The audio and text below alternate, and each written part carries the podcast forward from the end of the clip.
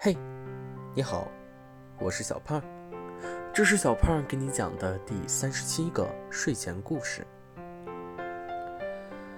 企鹅小姐在海边捡到一个漂流瓶。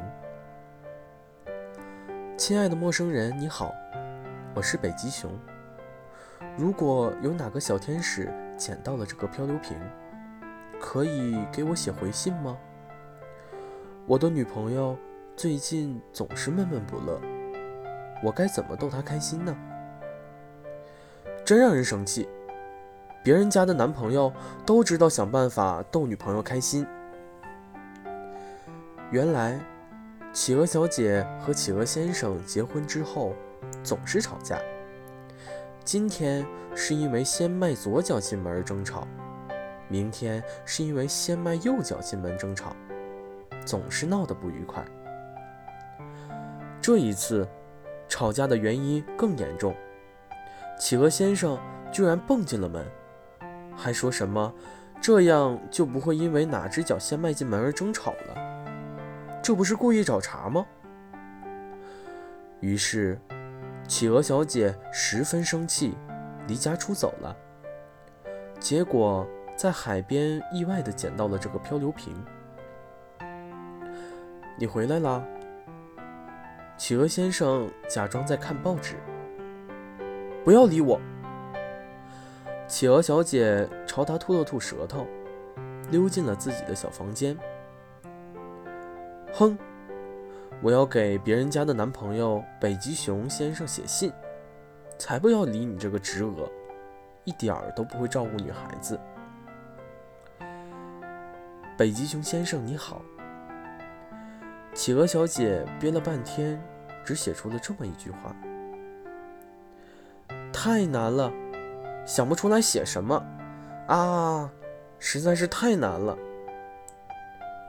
也是，企鹅小姐自己的生活都一团糟，怎么给别人提供帮助呢？企鹅小姐开始想：如果是企鹅先生惹自己不开心。他怎么做才能让自己开心呢？北极熊先生你好，或许你的女朋友需要一个熊抱。企鹅小姐松了一口气，就这样写吧。企鹅先生咳嗽了一声，还在假装看报纸。气死鹅了！我都这么生气了，居然还在看报纸。企鹅小姐嘴里念念有词，恶狠狠地瞪了企鹅先生一眼，又关上了门。北极熊先生你好，或许你的女朋友需要一个熊抱。你是一个很温暖的大熊，一定要好好爱你的女朋友。不像我，我的身边有一只坏企鹅，总是惹我生气。企鹅小姐看了看，满意的点点头。企鹅小姐打开了门，企鹅先生慌慌张张，又假装看报纸。海边，企鹅小姐把漂流瓶放到水里，飘吧，飘吧，飘到你的主人那里去吧。漂流瓶晃晃悠悠顺流而下。企鹅小姐在沙滩上捡了一些贝壳，就回去了。你回来啦！企鹅先生又在假装看报纸。你你你你你！企鹅小姐快要气坏了。你你和报纸谈恋爱吧！说完就进房间了。企鹅先生在报纸上戳了两个洞。小眼睛透过洞滴溜溜地转。企鹅小姐突然又开了门。我饿了。企鹅先生吓了一跳，差点儿没摔下来。第二天，企鹅先生想到了新方法，扑扇着小翅膀滑进了房间。这回没有左脚先迈。也没有右脚先迈，更没有双脚一起蹦。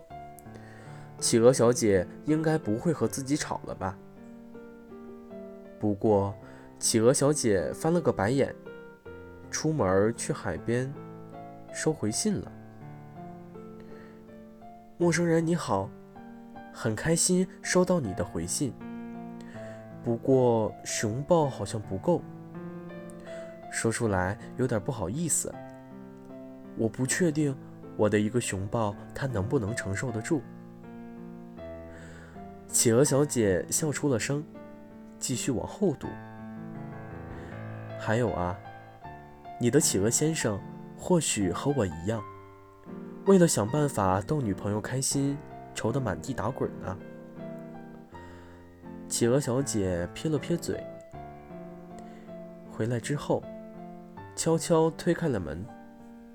桌子上放着企鹅小姐最爱吃的企鹅碎碎冰。她看了一眼企鹅先生，发现企鹅先生也正透着报纸上的两个小洞看着自己呢。